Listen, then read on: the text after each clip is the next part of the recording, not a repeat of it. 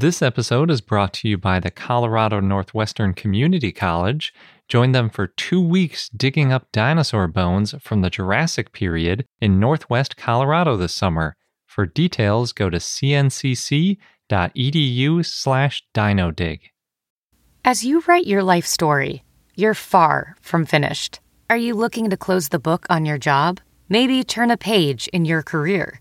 Be continued at the Georgetown University School of Continuing Studies. Our professional master's degrees and certificates are designed to meet you where you are and take you where you want to go. At Georgetown SCS, the learning never stops, and neither do you. Write your next chapter. Be continued at scs.georgetown.edu slash podcast. Hello, and welcome to I Know Dino, the Big Dinosaur Podcast, where we cover news, interviews, and discussions of all things dinosaur. Hello and welcome to I Know Dino. I'm Garrett. And I'm Sabrina. This week we have an interview with the team behind Saurian, a bunch of dinosaur news, and our dinosaur of the day is Citipati. And we want to give a big thank you to all of our patrons. The support we get through Patreon is really great, and we've been getting lots of good comments. We've been posting links to the show notes and the recordings there, so if you want to follow our progress or see what we have to offer if you become a patron, or if you already are a patron, thank you very much. and you can interact with us by going to patreon.com slash I know dino. Yeah, make us feel loved. And thank you to those who do. So starting out with the interview, we'll just jump right in. Today we've got with us developers from the Saurian game, and Saurian is an open world survival game that is both beautiful and scientifically accurate. And in this game, you play as one of four dinosaurs Dakota Raptor, Pachycephalosaurus, Tyrannosaurus, or Triceratops, and you must survive from hatchling to adult in the Hell Creek ecosystem. Each life stage comes with new challenges, all while managing physical needs and avoiding predators and natural hazards. We first interviewed the Saurian team in our episode 43, and now after three years of development, they're running a successful Kickstarter campaign in order to get their game out into the world. They've already reached more than their initial goal of 55,000. More than 4,200 backers have already pledged over 150,000, including us, and the project will be funded on Thursday, June 23rd at 12:49 p.m. Pacific Daylight Time. Very precise. Well, I thought I thought it was interesting that it was that precise on Kickstarter. they like to keep track of these things. They do. Last thing, they've reached a number of stretch goals, including genetic variation skins, spectator mode, character customization, dynamic environment events, post impact survival, and new playable dinosaurs. And it looks like you've just reached the multiplayer stretch goal. Yeah, we hit multiplayer today. This morning. May, may God have mercy on our souls. yes, please. You guys have come a long way. It's awesome. Yeah.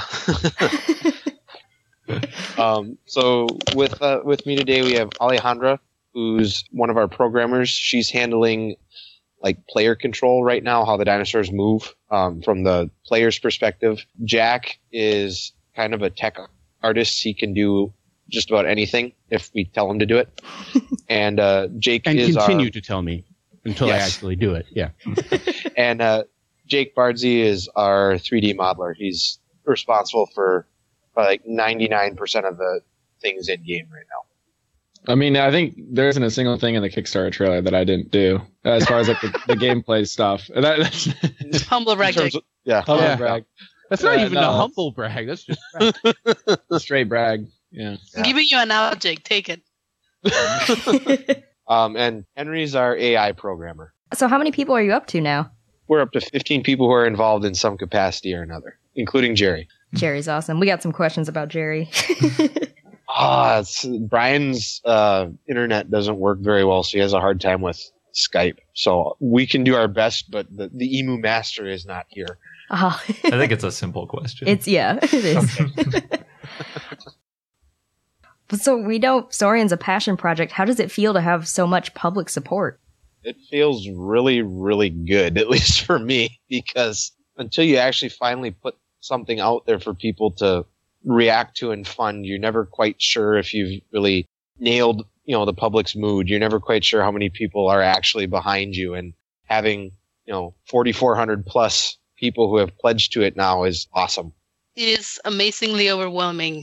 Since the Kickstarter launch, I've been between out of my mind happy and just crying.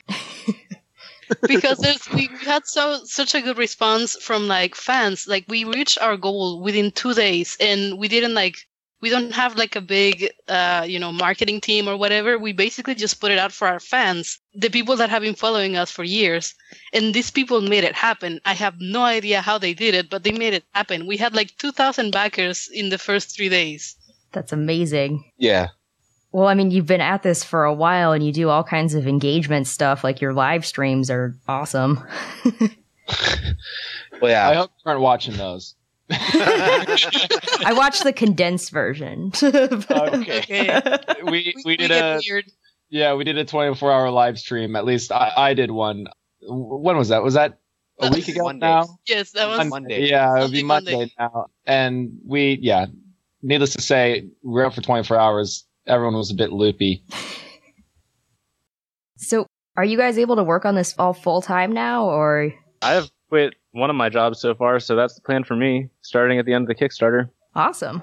I think one of the first things we're going to do once the Kickstarter concludes is we're going to have to go back and kind of rehash just about everything we had planned to do and and sort of reassign, you know, funding here and funding there because we just have so much more to work with now than I think we even ever expected we would. So it's it's good problems. Yeah. Yeah, definitely. So, which stretch goal are you most excited to have reached? Depends on what you mean by excited. Right? uh, in terms of like general heart rate and cortisol, like release of adrenaline, it's the multiplayer. Uh, At least for yeah, yes. but you know, in terms of, of pleasant, excited feeling, for me, it would be like the the genetic variant skins. Oh yeah, that's a cool one. You have what are the different ones? There's like an albino one, and are there? Have you released what the different ones were going to be yet? Um, at, at this point, we're looking at doing at least um, albino, melanistic, and piebald animals. Mostly because those three are ones you can actually find, even if it's really rarely in the natural world. And there's one or two others that we're toying with at this point, but at least those three will be available. What were the last two you mentioned? I didn't recognize those. Melanistic, which is animals that have excess pigment, like black panthers are just melanistic leopards or jaguars. Huh. And the third one is an animal, a piebald animal has actually like blotches of skin White. on their body that are without pigment. They they're white, but they're sort of like these weird, very precise edges on an otherwise otherwise like patterned animal. Oh, that sounds cool. Yeah, and what's kind of neat about genetic skins is that it's our intent to have them actually have an influence on how you play. In the wild, many animals that are albino have a more difficult time finding mates because uh, other members of their species kind of aren't entirely sure how to react to an animal that looks as different as an albino does. And they're also much more visible unless you like live in the Arctic or something like that. An albino animal in the middle of a of a forest kind of stands out quite a bit. So anyone wanting to play as an albino is going to have a bigger challenge on their hand. It's like wearing hunting camo, like bright orange. yeah. A little bit, yeah. Except in this case, the deer can see better than you can. So yeah. so last time that we talked, you were talking about Acheroraptor, and you were kind of hinting about Dakota Raptor, which is yeah, Oh my god, I remember that. yeah, I was so excited when that came out. Yeah. They they didn't really like me for a long time because because we were dangling it in front of our faces and you reveled in the fact that you knew something that none of us did. And Yeah, you- just every chance you got, you were like, no, guys, this, this new dinosaur is going to be great. There was a graceful and an ungraceful way to do that, and you were very much on the ungraceful side of it. and Alejandra was talking about how much she liked Acheroraptor, and I was thinking, like, how did she react to now it being switched, I guess, to Dakota Raptor? Or is that basically what you did, or did you make a lot of changes to go along with it? Not that many changes had to be made uh, because the way it's programmed, like in, in terms of setting it up as a playable. And I love a Raptor, but I also love the Raptor because it's like a big fluffy Raptor. It's it's great. It's all good things. I actually found out about Dakota Raptor a couple months before it was published, and I was sworn to secrecy by the person who told me to the extent that I couldn't even tell other people about it. And needless to say, it's a little frustrating on my end, and I may have taken out that frustration by dangling it in front of other people. Uh, so He is But the I mean- worst kind of person to have secrets. I am. but I mean, once it was public, I mean, I think that was one of those. I think if you guys read the blog post we put up, you know, that's that's a direct quote from Henry when we told him what it was. Like that's unadulterated Henry, just Dakota Raptor, Dakota Raptor, Dakota Raptor. Yeah, I was freaking out. Yeah, as soon as I heard about that dinosaur, I was like, this is maybe the coolest dinosaur I've ever seen.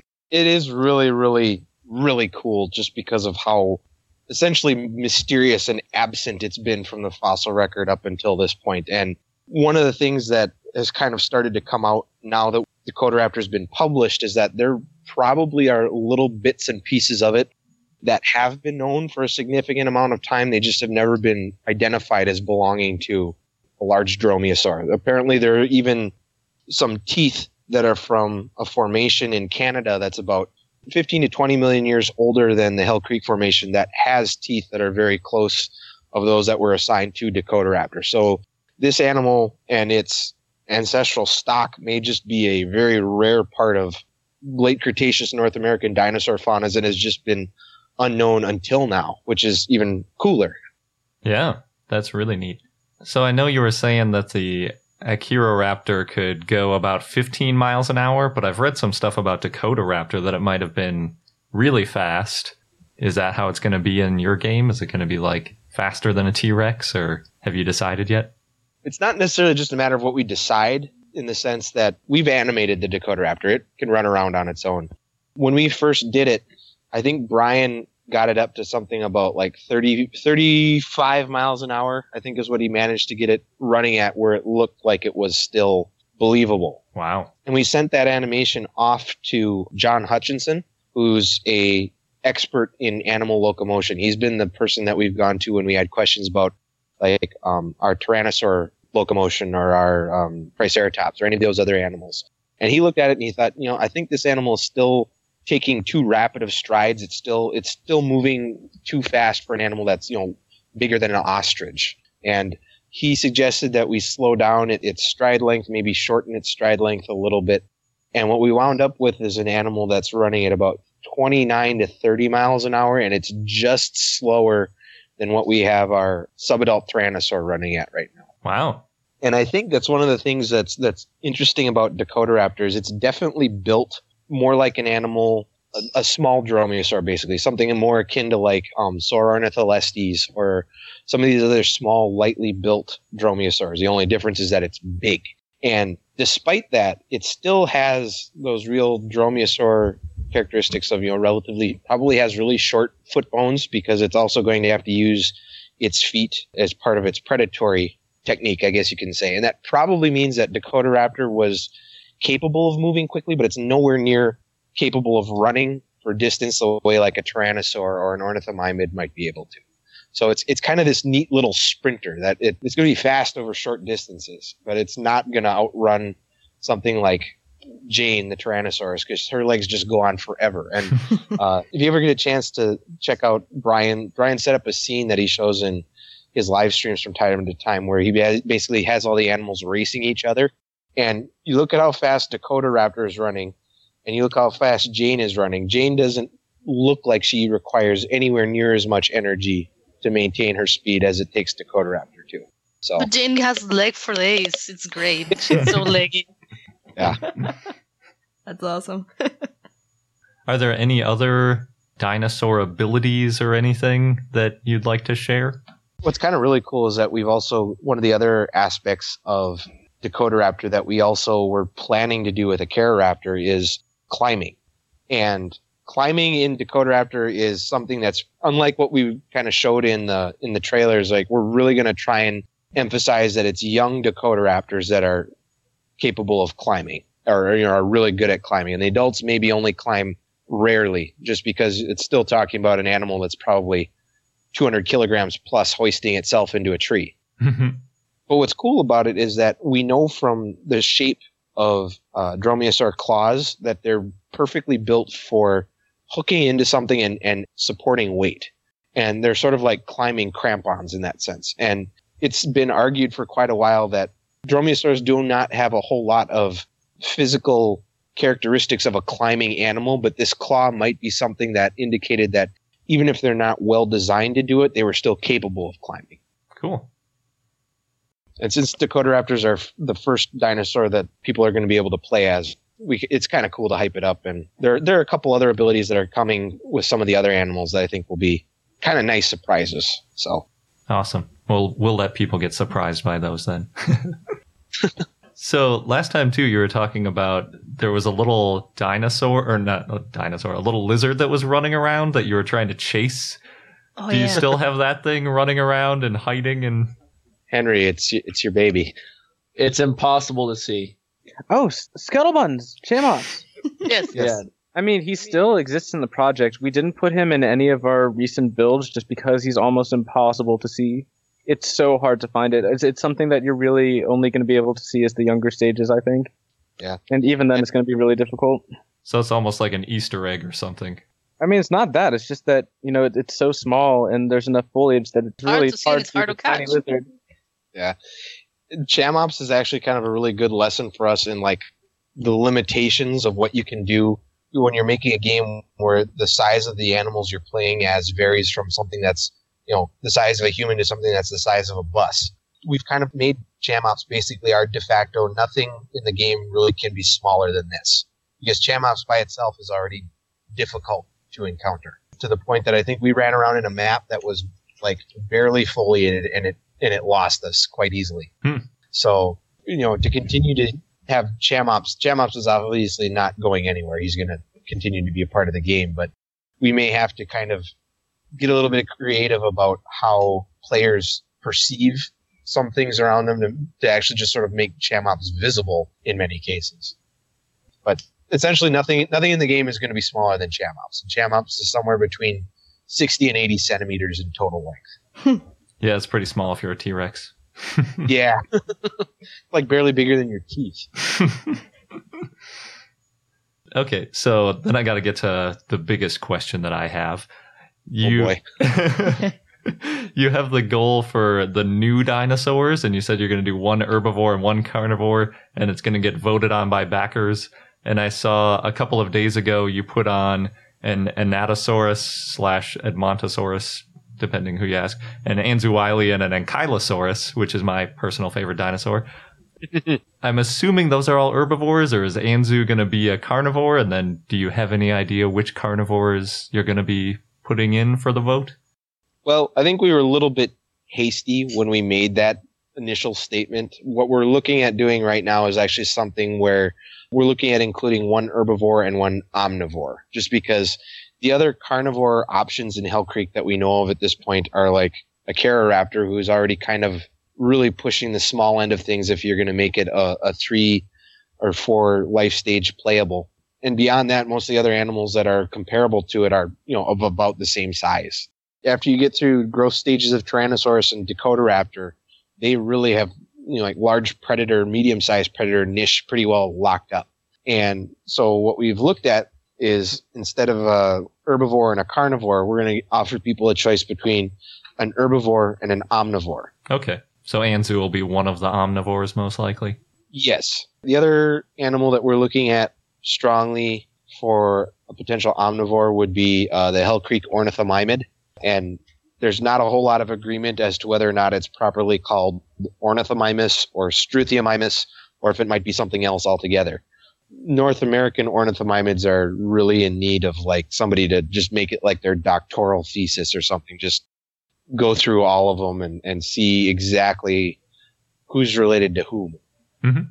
If it does turn out the Hell Creek ornithomimid is not Struthiomimus or ornithomimus, we, we have a name that's ready for lobbying though. So a while back when Jake first sculpted the ornithomimid, we sort of threw out the idea of the name of like Dinornithomimus, and it's it's a little bit of a dumb joke because you can kind of take two different meanings out of that. One of the genus names for moas is Dinornis, So you could say Dinornithomimus is a moa mimic. Hmm. Or the other one you could do is if you if you treat it the same as the same root as dinosaur, so it's Dinornithomimus, you could have it be like terrible bird mimic. The other root meaning of, of dinos can be like fearfully great or awesome. So it's either the terrible bird mimic or the awesome bird mimic. But that's kind of like neither here or there. Somebody has to study it and decide, yes, this is actually something different. And if they do, we have a name ready for them. That's good. Good. You mentioned before you have Jane is the Tyrannosaurus. Do all of the playable dinosaurs have have you named them personally yet? Not yet. The tyrannosaurs in particular all have names because for whatever reason, tyrannosaurs are just sort of so popular that everyone seems to think they all need names. So, you know, who knew? Right now, we have kind of like little code names for them. The smallest one is Chomper because it's based off of a specimen at the Museum of the Rockies called Chomper. The juvenile is, uh, we've called it Jordan because it's based on the juvenile specimen at the La- Los Angeles County Museum which was found in Jordan, Montana, and before it was named was called the Jordan theropod. And then there's Jane. So and Stan. and Stan yeah, is the is Oh, yeah. the adult that we based our sculpt off of. And we haven't really gotten around to making too many of the other growth stages yet. We haven't really picked out names for like the trike growth stages other than the little one is ugly. I want to take I want to take this moment to put forward uh, calling the adult Dakota Raptor Bob. Bob. Yes, it's Bob. I'm down. I, thi- We'll, I think we'll we only take really named. consideration.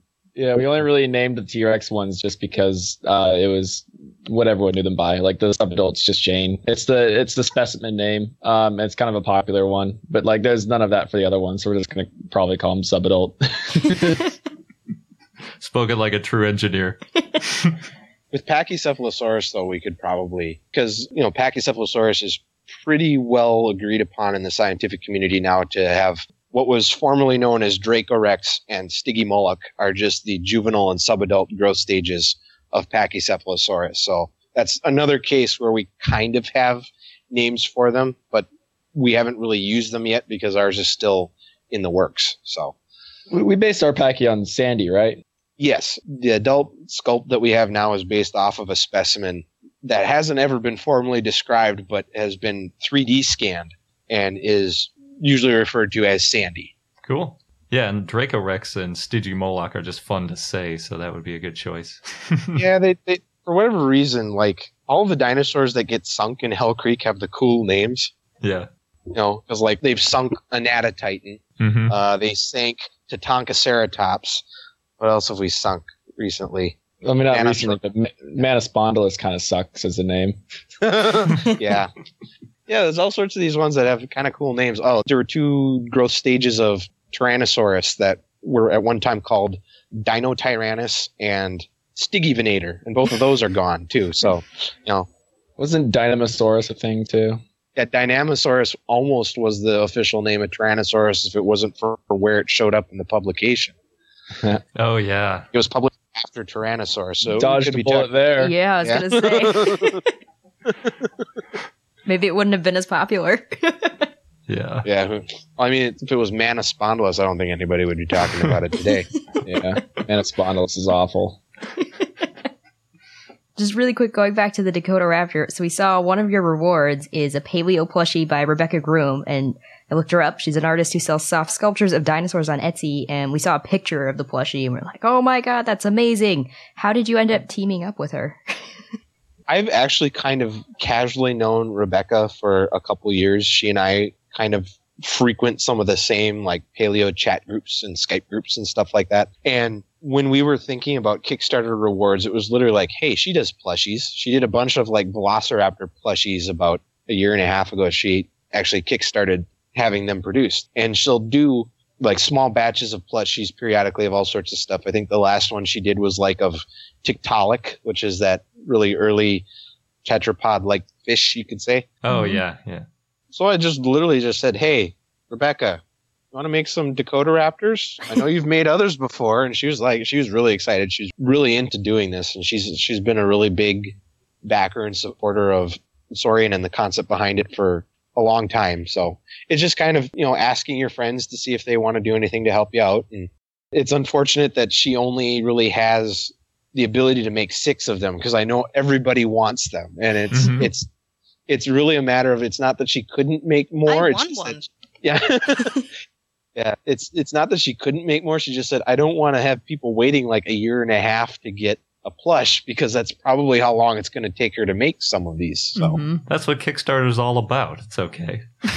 yeah, she's she's really enjoyed it. She's actually just finished the prototype and she's going to send it to RJ so he can get some pictures of it in like an actual redwood forest. Oh, you have nice. no idea how hard he was pushing uh, for getting the prototype. By the way, Yeah, Every other day. Keep it. yeah, every other day he's like, you know, if if we need, like, I could buy it and like, you know, like take a picture of it in the woods near my house, like if we need. every other day.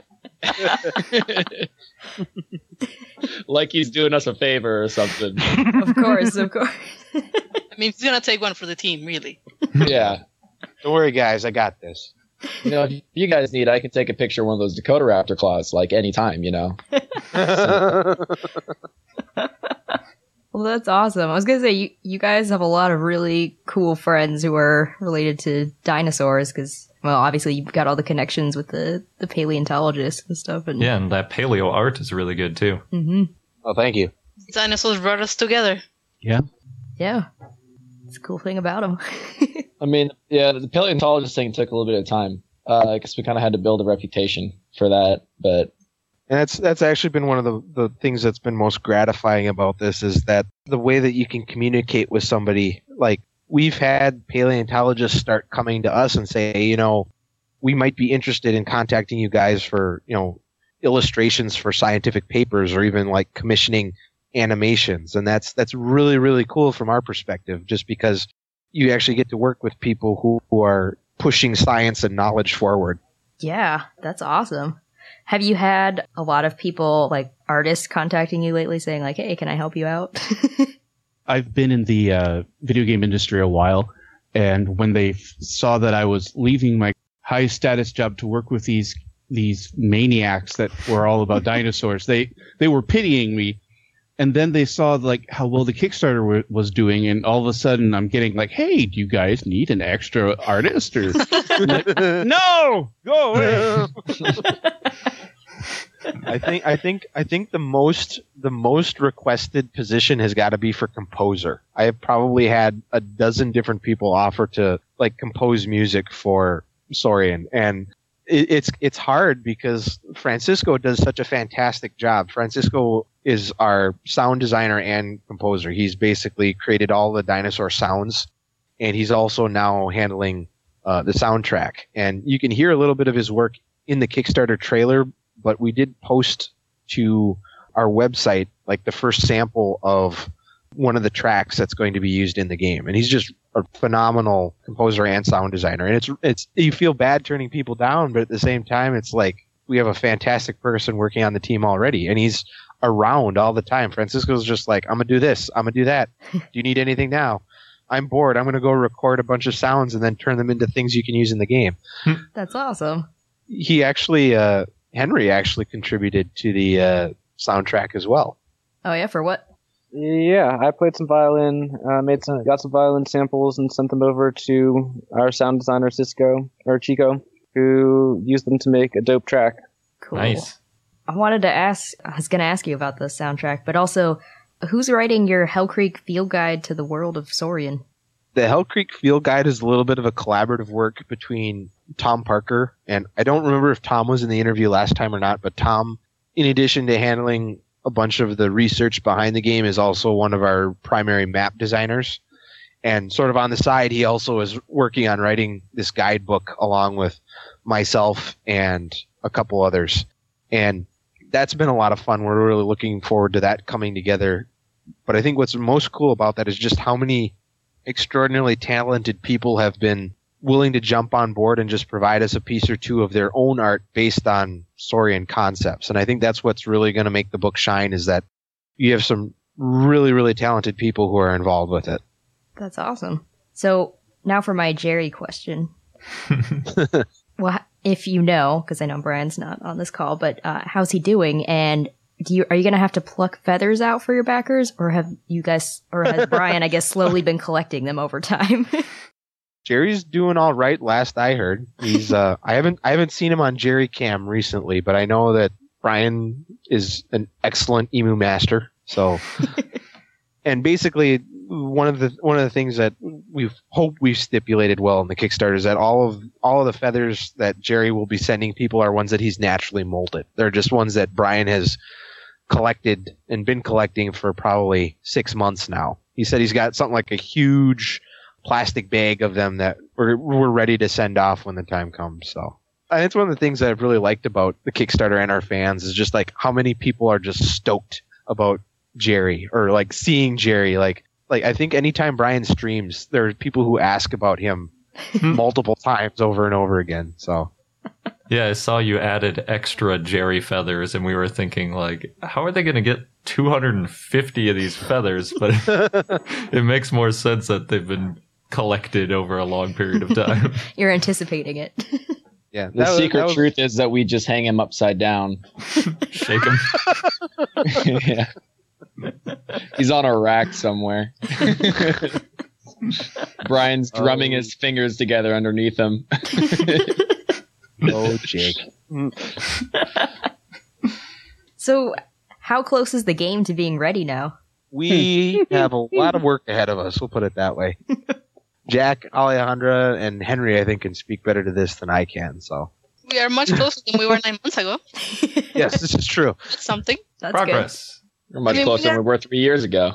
Yes. I think we're we're on a good track. We got a good outline of or where we want to go, what we're gonna like, what we want to have for our first release for early access, and we're working towards that. So that's been helping out a lot.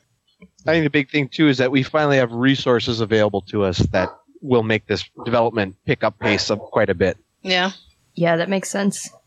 I know this might be kind of a touchy subject, Henry. Sorry, I, but I want to ask about the AI. Like, now that you have funding, will you be able to start working on that again? The learning AI? Mm-hmm. No, the reason that I stopped working on it wasn't because of funding. The reason was because it was an experimental architecture that was just too risky. I was trying a lot of new things to try and make it work with such an open-ended open world setting and yeah, it's it's just I had no guarantee that it would work as opposed to traditional architectures which I do have a guarantee will work and I know how they work already. Mhm. So it, it was something that was done, you know, kind of conservatively for the safety of the project. You know, rather than taking a, a big uh, swing and, and taking the risk of missing, take a little swing and make sure that we hit it. Which isn't to say that Henry doesn't want to go back and revisit it someday. It's just, If I can eventually, I absolutely will. Awesome.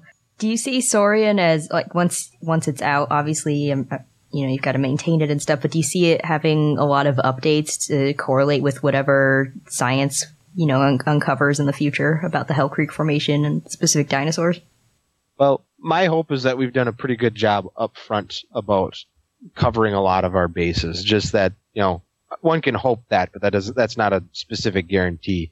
I, I think in the short term, we can definitely sort of adapt and tweak to fit new things that are discovered, expecting like a perpetual update on the Hell Creek Formation is probably not realistic. That at some point in time, Saurian will have to wind up being like a snapshot of what we knew about the Hell Creek Formation circa 2016, 17 ish. So our hope is just that we've done a- a good enough job interpreting the data that it ages gracefully at a certain point. Yeah. Well, it sounds like you have, at least from what we've seen. Yeah, and all the animations and stuff look great and very realistic. Yeah, those are those are definitely uh, Brian's babies. He he spends a lot of time making sure they look right. Cool. Otherwise, Jerry will get mad. Yeah, yeah. I, th- I think the best part, and uh, uh, Garrett, you mes- mentioned that Ankylosaurus is your favorite model so far. Uh, I think Jake probably spent the most time on that of any sculpt you've done for the game. Yeah, probably. There was a lot Yeah. of back and forth with uh, the paleontologists we were consulting on that one. Well, and then there's also the fact that you did all the scales by hand. Wow. How long did that take? Uh, we did it all over the course of a stream. Um, Right, but your streams can be 24 hours. yeah, so- they can take a long time. It, yeah, I would say like average it takes me about eight eight hours to make a model, so it yeah it might have taken 16. Who knows? I mean, I it think- was a I lot of we're- just listening to music and drawing one scale at a time. The results definitely speak for itself, though, because that thing looks fantastic. It Yeah, it does. does. And we were working with Victoria Arbour. Um, she was exceedingly helpful with both uh, our Ankylosaurus and our Denversaurus.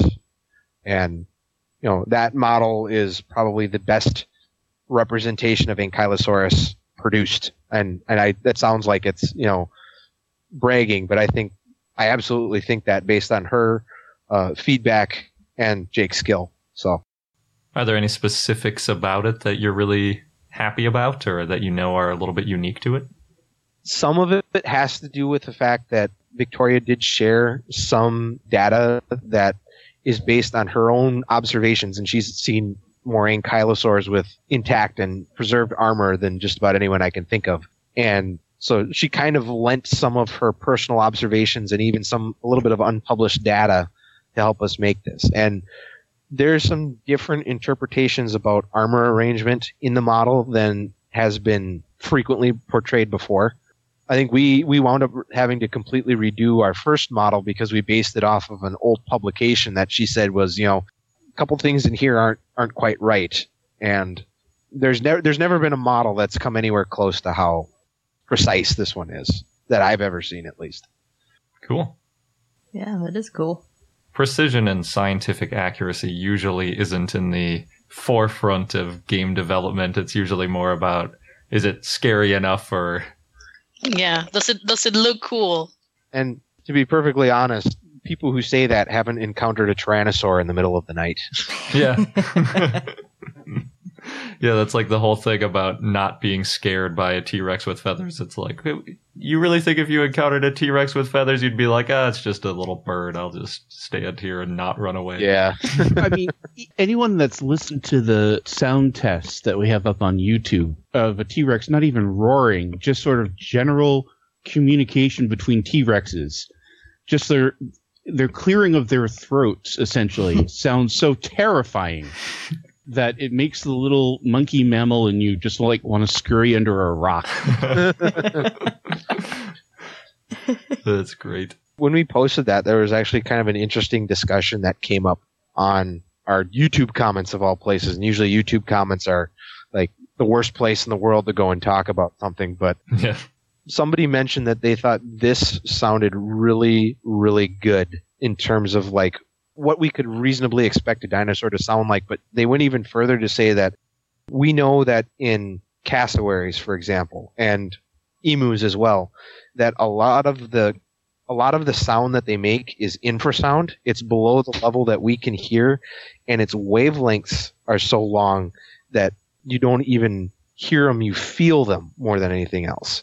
Like Brian has said before, that when Jerry, Jerry uh, emus make a sound that's sometimes called booming, and he said that you don't always hear an emu boom, but you can always feel them boom. Like you can literally feel it in your chest when they do it. Oh jeez. And here's an animal that's, you know, 30 times the mass of an emu. if this animal is communicating in infrasound, the, the person pointed out that it's potentially possible that an animal that large making a loud enough sound could be like detrimental to your heartbeats. Wow. Let's think about think about like what a whale does when it makes low frequency sound. I've never been in the water with a whale, but I imagine that sounds pretty terrifying too if you can feel it more than you can hear it. So. Yeah. Yeah. I also like just the idea of using a noise that isn't that exact noise that Jurassic Park made and everybody's been using for a T-Rex since then. Yeah. Or some poor copy of it. Yeah. Yeah. I heard somewhere that a real T Rex can't roar like that. Yeah. Yeah. Like it can't push that much air through its lungs like that. So I think I think it's more a matter just that most dinosaur sounds that people hear in cinema or in popular media are still based on mammal noises, and you know mammals make noises in a different way than birds and uh, crocodilians do. Yeah, we talked about that T-Rex noise because we had some article where they talked about how they made it. And I think it was a combination of a whale, a lion roar, a what else was thrown in there? sounds like a freight train. Yeah. it was like all these things that they smushed together, kind of like Star Wars or something, and just sound designed the craziest, loudest noise they could come up with that had nothing Yeah. to do with what a bird or a dinosaur. would Turtles sound. too. Oh yeah, turtles. Turtles mating, I think. Yeah. one of them. Oh God. Oh, Yeah. Mating God. turtles, sound you gotta put on everything. Henry, Henry, you can leave now. Okay. No, Chico's been very good about not making them sound uh, like popular culture makes you think they will sound. Yeah, that's great. So, what's been the biggest challenge for you guys up until now? Multiplayer. I think I think there's been a lot of like small challenges. I mean, the biggest one has just simply been lack of resources. I think that you know people want to work more on it. We know we need to work more on it. There just hasn't been the ability to sort port the people who need to do that. But I mean, going going beyond that, there's also I think a little aspect of learning that you have to let go. That at some point you just have to let people see what you've done and be willing to share it with them, even if you look at it and you can spot all these things that you don't necessarily like about it that you wish you could tweak further, but it's just time. So Yeah, makes sense. So, I know you guys are probably really busy with all the Kickstarter now, but I guess as soon as that ends, what's going to be the next like big thing to work on? Alejandra, The game. The game. I was going to say this, gotta- is, this is your this is your cue to yell multiplayer, but Oh, Yeah. Multiplayer, multiplayer, of course. I will yell multiplayer until we actually have the multiplayer built out. that makes sense. I'm hoping you get to the VR level because we have an Oculus Rift and playing as a dinosaur Ooh. sounds so fun. I'm hoping we get to it too because I want an excuse to get an Oculus Rift. Ryan has a Vive, and he's already played around with some of the animations he's made using the Vive, and he he has had really exciting results from it. I guess he's you could say. So we're excited about that prospect too. Cool. I hope you make it. Cross your fingers. Yeah. And you know, thank you to everybody who's pushed us this far. See how much farther we can go is be I guess the best I could say about that. I guess one thing that I would report too is that we are definitely going to look to have at least one, probably two more live streams before the end of the Kickstarter. So definitely hope people are on the lookout for that, and we're excited. Subscribe to the Twitch. Yes, yes. Oh, I saw you're you're also on Discord now, right? yes, we do have a Discord. Well, thank you so much for taking the time. I know you guys are all crazy busy right now, but we're we're excited we got to hear the updates. Best of luck with the rest of Kickstarter. It was great catching up. Yeah, thanks. Thank, you for having us. This episode is brought to you by the Colorado Northwestern Community College, where you can become a part of the scientific process. As a participant, you can go on a real life dinosaur dig and you'll be helping to advance science and our understanding of the ancient world. What's really cool is that the fossilized bones that are being excavated, they're public and they're going to be displayed and preserved for future generations to study and admire. Yeah, we've mentioned how that's a really important part of the scientific process, not just getting them out and describing them once, but keeping them and preserving them so that future questions and future scientists can take a look at those bones to answer new questions and validate results. And the site is special and also near and dear to me because it's in the Morrison Formation, known for the sauropods, Mm-hmm. of course, of the Jurassic time. And it represents one of the best bone beds ever found in the Salt Wash Member. Yeah, the current interpretation is that the site was the result of a brachiosaurus sort of jamming up a river and then other carcasses piling up behind it. Oh no. and that's how we got a bunch of different types of dinosaurs all fossilizing together. So, oh no, but also, yay. Good for us as scientists. hmm And dinosaur enthusiasts. yes. So there are two scheduled digs if you want to get involved with getting these bones out of the ground. You can go from July 6th to July 20th or from July 22nd to August 5th. Head over to cncc.edu slash dinodig. You'll get all of the details. Just make sure that you register online by May 31st. And again, that is cncc.edu slash dinodig, D I N O D I G. Across America, BP supports more than 275,000 jobs to keep energy flowing. Jobs like building grid scale solar energy in Ohio and producing gas with fewer operational emissions in Texas. It's and, not or. See what doing both means for energy nationwide at bp.com slash investing in America. First in the news, we have an article that's all about how sauropods basically lived without having issues like getting a stroke from not getting enough blood to their head. And it's titled Neck Length and Mean Arterial Pressure in the Sauropod Dinosaurs.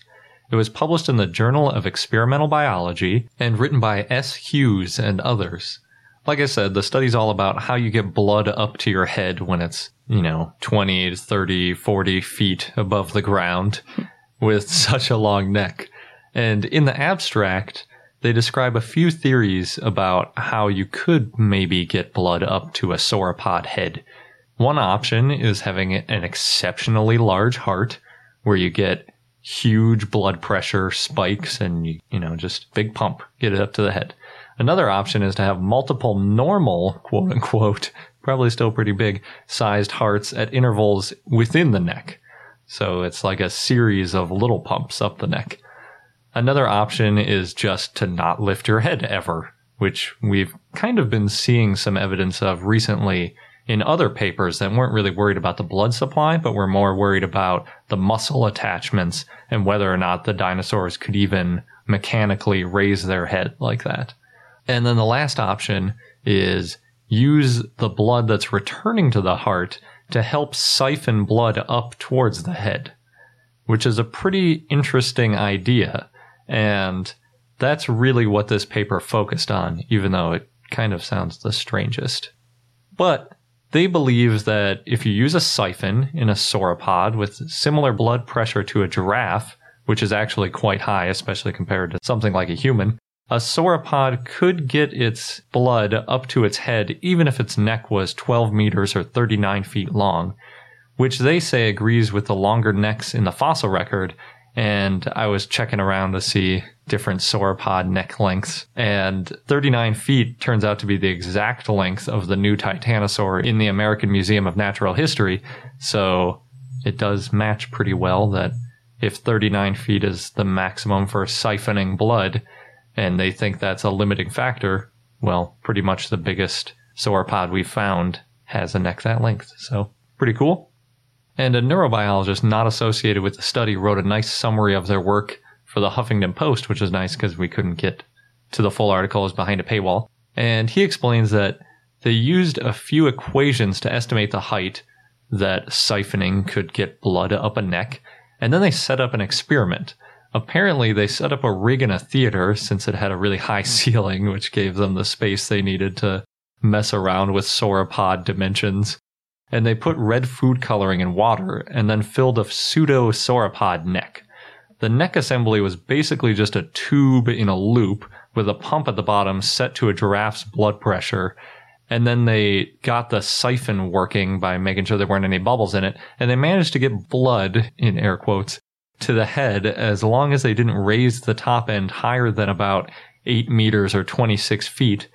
Or they didn't raise the full apparatus higher than 12 meters or 39 feet. Sounds like fun. Yeah. They recognized a few problems with the system, though. Siphoning actually puts a lot of pressure on the outside of the tube because siphoning is kind of drawing a vacuum on the way down. And this is a little bit different because it's a closed system where you're pressurizing one side and kind of depressurizing the other. But in any event, a typical blood vessel would collapse in this condition. And when they ran the experiment with a more flexible tube, it collapsed it and killed the siphon. So that wasn't working. They had to use a rigid tube. They did say that maybe in a sauropod neck, spinal and other body fluids would have helped limit that pressure rise. It might have kind of kept things a little more stable and prevented the blood vessels in the neck from collapsing. But they didn't actually show that with their experiment.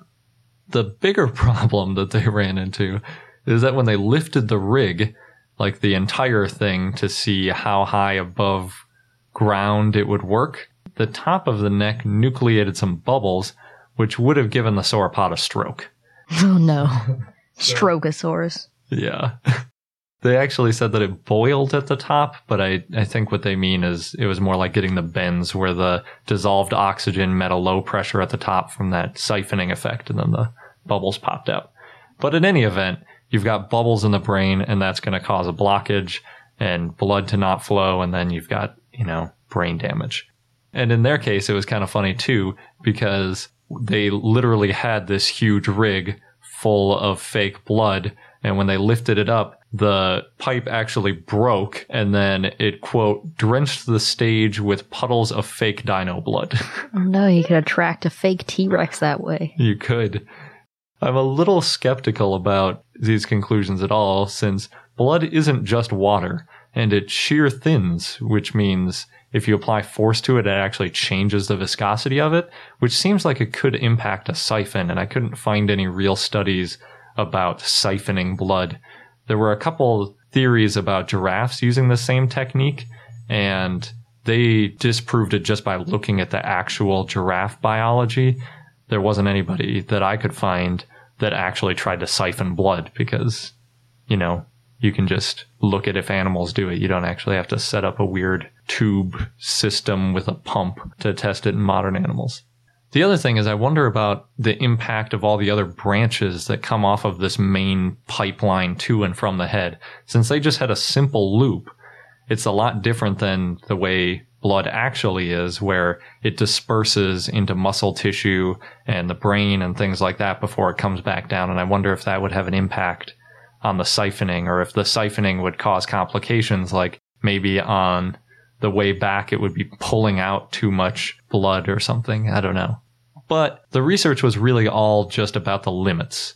And they weren't looking to say all sauropods held their necks upright because we showed that it's possible. They were really just looking to see if you could use siphoning as a tool to get blood to a sauropod's head and maybe you wouldn't need this enormous heart or a series of hearts or one of these other strange configurations in order to get blood up to the sauropod head. And they did show pretty effectively that siphoning might have helped lower the blood pressure without having a huge heart. The other thing that I kind of mentioned already is that there are other studies that show that a lot of sauropods probably had a more horizontal neck just based on the vertebrae and the muscle and tendon attachment points in the neck. So this is just kind of a piece of it. But it's definitely a really cool study. I love that they actually performed an experiment to validate their hypothesis. That's often incredibly difficult to do in paleontology, so it's cool that they came up with a method to test this. And I like that their limits do seem to line up a little bit with the paleontological record. I'll be interested to see if there are any responses to this paper, especially from scientists who may have done research on the giraffes or other animals and may know a little bit more about how blood circulates in animals, but we'll have to wait and see. Next, scientists have found new dinosaur tracks in Mexico. There's not much to say about them yet. So far, 40 tracks have been found, and they think the tracks belong to a dinosaur that lived 72 million years ago. So it'll be interesting when they have more of an update to hear about what kind of dinosaur it was. Yeah, I really like the track sites because they give you a little bit of insight into how they moved and maybe how many of them there were around at a time, and maybe which dinosaurs were interacting. There were a few people that got caught stealing a dinosaur lawn ornament and some other things from the Berry Barn in Saskatoon, Saskatchewan, in Canada. It looks like an actual barn that serves food and has a nursery, meaning a plant nursery, and apparently some dinosaur lawn ornaments that is all for sale. Interesting place. Luckily, the thieves were caught by a local police plane. According to SPS Air Support Unit, at SPS Air 1 on Twitter. Quote, a quick search of Valley Road by at SPS Air 1 lands four in jail. Nobody steals from at the Berry Barn YXE. We love it there.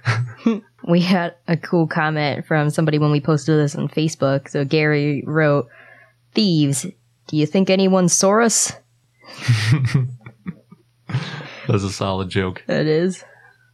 I really like that this air patrol in Saskatoon, Saskatchewan has like a snarky Twitter page. Yeah. When I went there, there was a video of a criminal running away that they had posted of like the infrared where you could see the guy in the night and he was like, look, we, we could see him running. And they had this little commentary about it. It's kind of funny. Hmm. There's also a pub in Bristol in the UK and it had an awesome dinosaur mural on its side, but the mural was apparently accidentally painted over. Luckily, a local artist repainted them and they look great. It looks sort of like a Diabloceratops and maybe a Giraffatitan, but they're both very stylized and they have lots of really colorful scales and they stand out really well on the side of the building, which is pretty cool. Yeah, they're really pretty. I think the local artist who repainted them was also the original artist. Oh, cool. Apparently, the repainting only took about 16 hours, and that makes me think our house is white and we've got a side we could fit some dinosaurs on. Just scream out to the neighborhood, we like dinosaurs. Yeah, I think it would be cool. We need some more art in our neighborhood. it's too bad we're so far from Bristol. Otherwise, maybe we could get this guy to do it. Maybe. Next, in Dixon, California, off the I 80, there's a 14 foot tall Brontosaurus skeleton in Cool Patch pumpkins. The dinosaur has no name, but the tail and the neck are made from caterpillar tractor tracks. The ribs are car springs, and the head is made of dual oil pans. And at night, the dinosaur lights up. Matt Cooley, who owns the pumpkin patch, said originally the dinosaur was going to be a seasonal thing, but now it's year round. And apparently, the bright lights on the dinosaur at night make it look like it's breathing fire. Alan Clark is the artist who's created the skeleton, and he's made a few dinosaur skeletons, and he ran out of space in his own area, so he sold the Brontosaurus skeleton for $5,000. He originally was asking for 15000 And Matt Cooley had wanted to put more dinosaur skeletons in the pumpkin patch, but the Brontosaurus was the only one left when Alan Clark lowered his prices, which is understandable. I might have wanted one as well. Yeah, sounds cool. Yeah. So Alan built his first dinosaur skeleton one year before Jurassic Park, and it was a small scale model of a T-Rex, and it took him 13 hours to make. He calls it Artosaurus. But it wasn't completely accurate. So then he decided he wanted all his skeletons to be accurate from now on, and his next T-Rex took 30 hours to build, and the Brontosaurus took 50 hours to make. And Alan next plans to build more dinosaurs, and one of his ideas is to make a barbershop quartet where automated dinosaurs sing. that is awesome. hmm I like that he's trying to make them accurate. Usually, with these artistic, especially the outdoor kind of installation y type things, they just kind of go for whatever looks cool. So it's nice to make them accurate. Yeah. Next, in New Zealand, a man named Don Patterson has turned the Oamaru Railway Station, which was built in 1900, into Oamaru Prehistoric World. There are two small theaters that play short animated dinosaur movies, a rock collection from Antarctica, and an art gallery. Don also worked with animator and painter Jack Grenfell to create animation and visual effects, putting dinosaurs on the theater walls, and the plan is to expand that art and incorporate 3D headsets. So that's pretty cool. Turn a train station into a dinosaur theater and more. Yeah. Whenever I was a kid and I would see places like a train station or a school or something for sale, I would imagine like, what could you do with that huge space? And that's pretty good use. Yep. Speaking of big dinosaur spaces, the Dinosaur State Park and Arboretum in Rocky Hill, Connecticut had a Connecticut Open House Day to celebrate its 50th anniversary on Saturday, June 11th. And they're actually doing events all year. We might have even mentioned one earlier, but you may notice June 11th is before this podcast aired, but we did post it on Twitter and Facebook before this. So if you want to get notifications about events before they happen, you should follow us there because it's really hard to talk about it on the podcast, edit it, and post it in the cycle before the events happen because a lot of times you don't find out till a couple days before. And it's I know Dino on Facebook or at I know Dino on Twitter if you want to join in the fun. But anyway, the Dinosaur State Park has one of the largest North American dinosaur track sites, and they're enclosed under a big dome, so they're kind of protected from the elements. The open house was free, and it had feature films, animal programs, nature walks, dinosaur track casting, and a Lego building contest. So sounds like a pretty cool event. The dinosaur track casting is interesting to me because we just talked about another dinosaur track site that bans the practice due to potential damage. But I guess since this one is supervised, maybe it's less damaging. I don't know. If you want to make a cast, you need to bring 10 pounds of plaster of Paris and a quarter cup of cooking oil, and you're limited to one cast per family or group. That sounds to me a little bit like Tom Sawyer getting his friends to paint the fence white. Hey guys, this looks like a lot of fun. If only you could have so much fun. Bring your own plaster. Plaster this. But you get to keep it at the end. Oh, okay, that's So that's pretty then. cool. That is. I don't really know what you'd do with it. I guess it'd be kind of cool to have a cast of. I'm even imagining we're big dinosaur fans, but like, where would you put a huge The backyard. plaster print? I guess you could like Or stamp it. yard. Yeah, you could like use it as a stamp and make footprints. That could be kind of cool. Mm-hmm. Anyway, getting sidetracked. The Lego build contest also had three age groups and lasted for four hours. And Legos were provided, but the builders didn't get to keep their creations. That's too bad. Yeah. Hope they took lots of pictures. Yeah, I'm sure. In four hours, you could probably make a pretty awesome one. I wondered how many Legos they had available. You know what I mean? Like, is it like the Lego store where they have those huge tubs of tons of different types, or was it like everybody gets a hundred pieces or something? I don't know. Next, the Revolution Ice Center in Jenkins Township, Pennsylvania had dinosaurs on exhibit with replicas of dinosaurs and fossils, and kids could dig for bones. The event was hosted by T Rex Planet, which is a touring exhibit of animatronic dinosaurs. I wonder if they had any dinosaurs on their ice rink. That would have been interesting. It can be done. Yeah.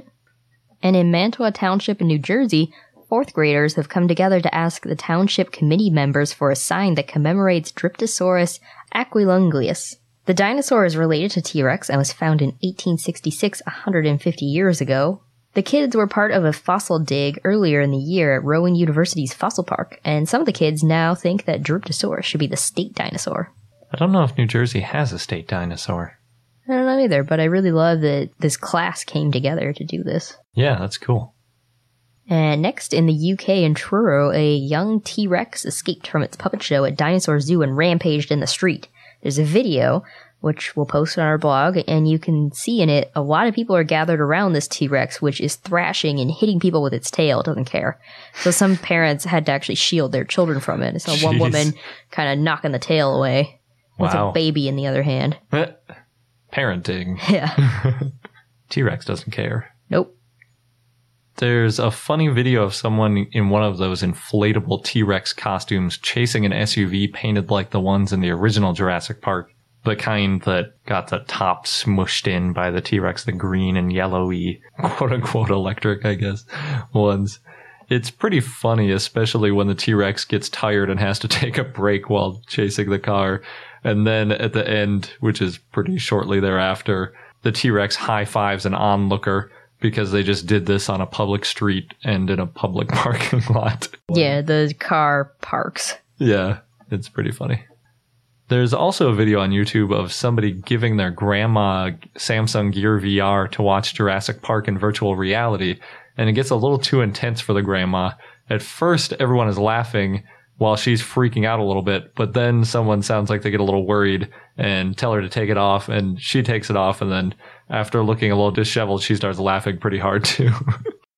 Yeah, so it's, it's always funny when people try VR for the first time because it's a little bit unsettling. Mm-hmm. There's one part of the Oculus Rift intro video where you're on the edge of a building, like you're about to jump off or something, and you can step forward as close to the edge as you want to, but it's amazing how you really don't want to because it's so realistic. I've also heard that if you get the 3D version of any of the movies that are in 3D, I guess, especially Jurassic World, I've heard this about, that you can watch them in 3D in a VR headset. And even though it's not fully immersive like most VR stuff, it's a pretty cool experience. But we only have the regular Blu ray, not the 3D version of Jurassic World, so I'm just taking other people's word for it. But why would they lie to us?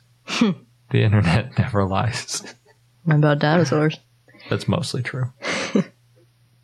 Speaking of VR, there's another new VR game that will be coming out for the HTC Vive called Island 359, which is basically like you trying to survive in the first Jurassic Park after the dinosaurs escape, from what I can tell.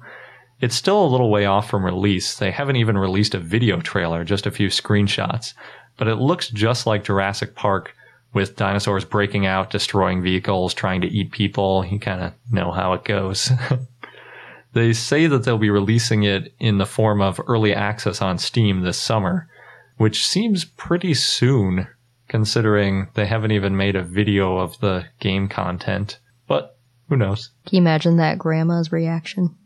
I can. I think it would probably be pretty similar. Although maybe now she's a grizzled VR veteran and it wouldn't throw her off. But you would also have more control this way. That's true. And this game too, they say like you'll have weapons and you'll be shooting at them, so it's not as cool as Saurian. Hmm. On a tamer note, for kids who love dinosaurs, the HuffPost Teen recommends watching Dino Dan Dino Babies. It's a DVD collection where Trek Henderson, a junior dinosaur expert, imagines what baby dinosaurs would look like in his backyard. And there's a lot of CGI dinosaurs, and some of the dinosaurs include Edmontosaurus, Triceratops, Brachiosaurus, and Spinosaurus, which I imagine looks pretty cute as babies. Yeah, everybody loves baby dinosaurs. Mm-hmm. Next, Sputnik News shared a video of a cat dressed in a dinosaur outfit that did not want to be in that dinosaur outfit.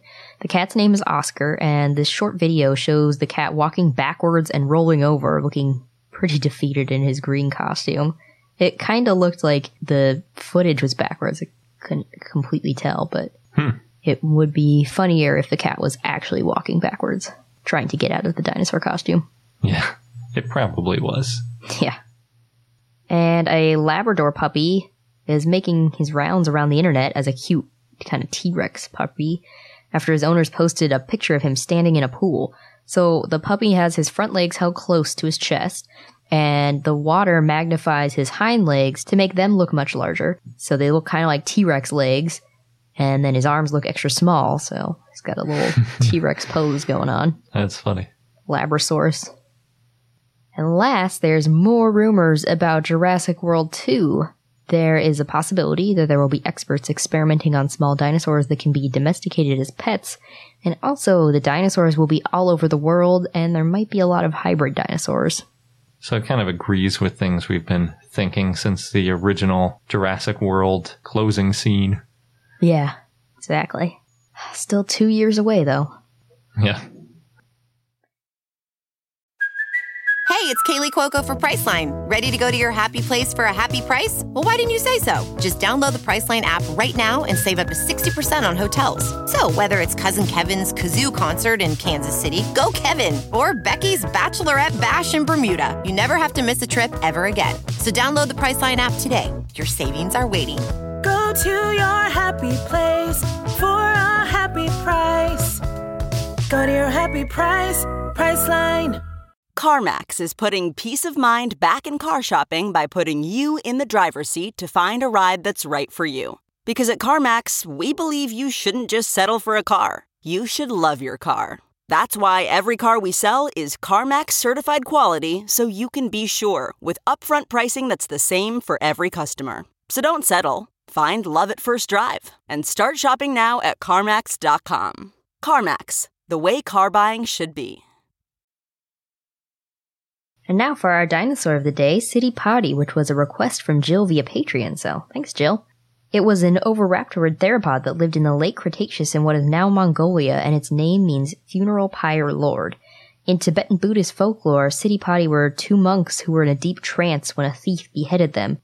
And so Citipati are usually shown as a pair of dancing skeletons surrounded by a flame. It was described in 2001 by James M. Clark, Mark Norell, and Rinchin Barsbold in a 2001 paper called Two New Oviraptorids, Theropod Oviraptorosauria, Upper Cretaceous, Djadokhta Formation, Ukhaa Tolgod, Mongolia. Apologies if I butchered that name.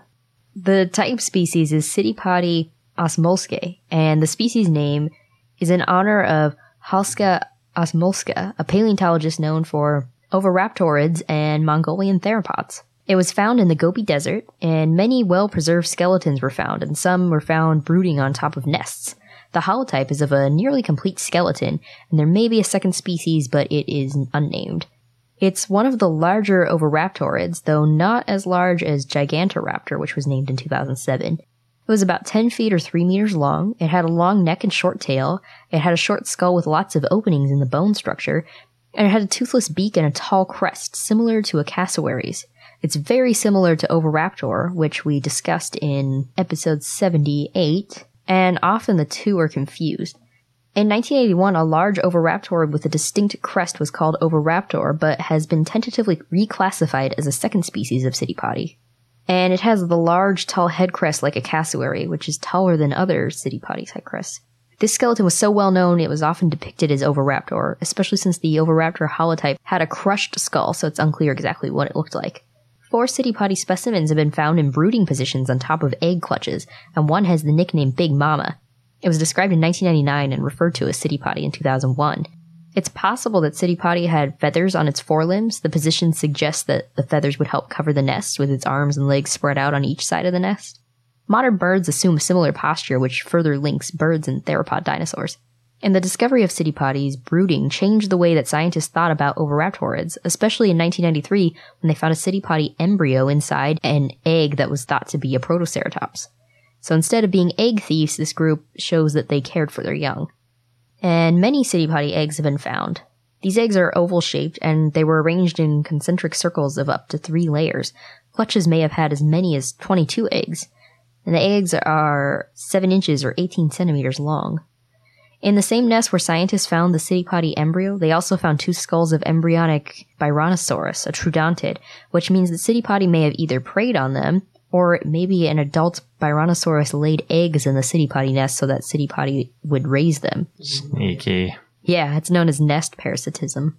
Oviraptorids lived in the Cretaceous in Mongolia and North America, and they used to be considered ornithomimids, but now they're part of Maniraptora. They're generally small with short skulls, toothless jaws, and crests on the skull, and they had feathers. Compared to other Maniraptorans, they have short tails. And our fun fact of the day is that there have been over 300 animal taxa uh, named after Charles Darwin, including at least two dinosaurs.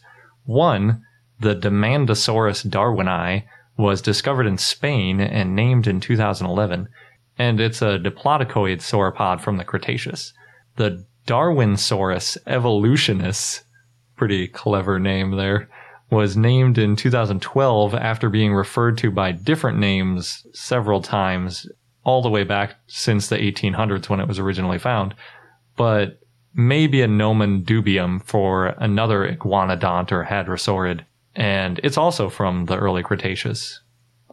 And that wraps up this episode of I Know Dino. Thanks for listening. And if you want to get news before it already passes for events, you should follow us on Twitter or Facebook so that you don't have to wait for recordings that take a while to edit and then the event's already gone. Yeah. Until next time.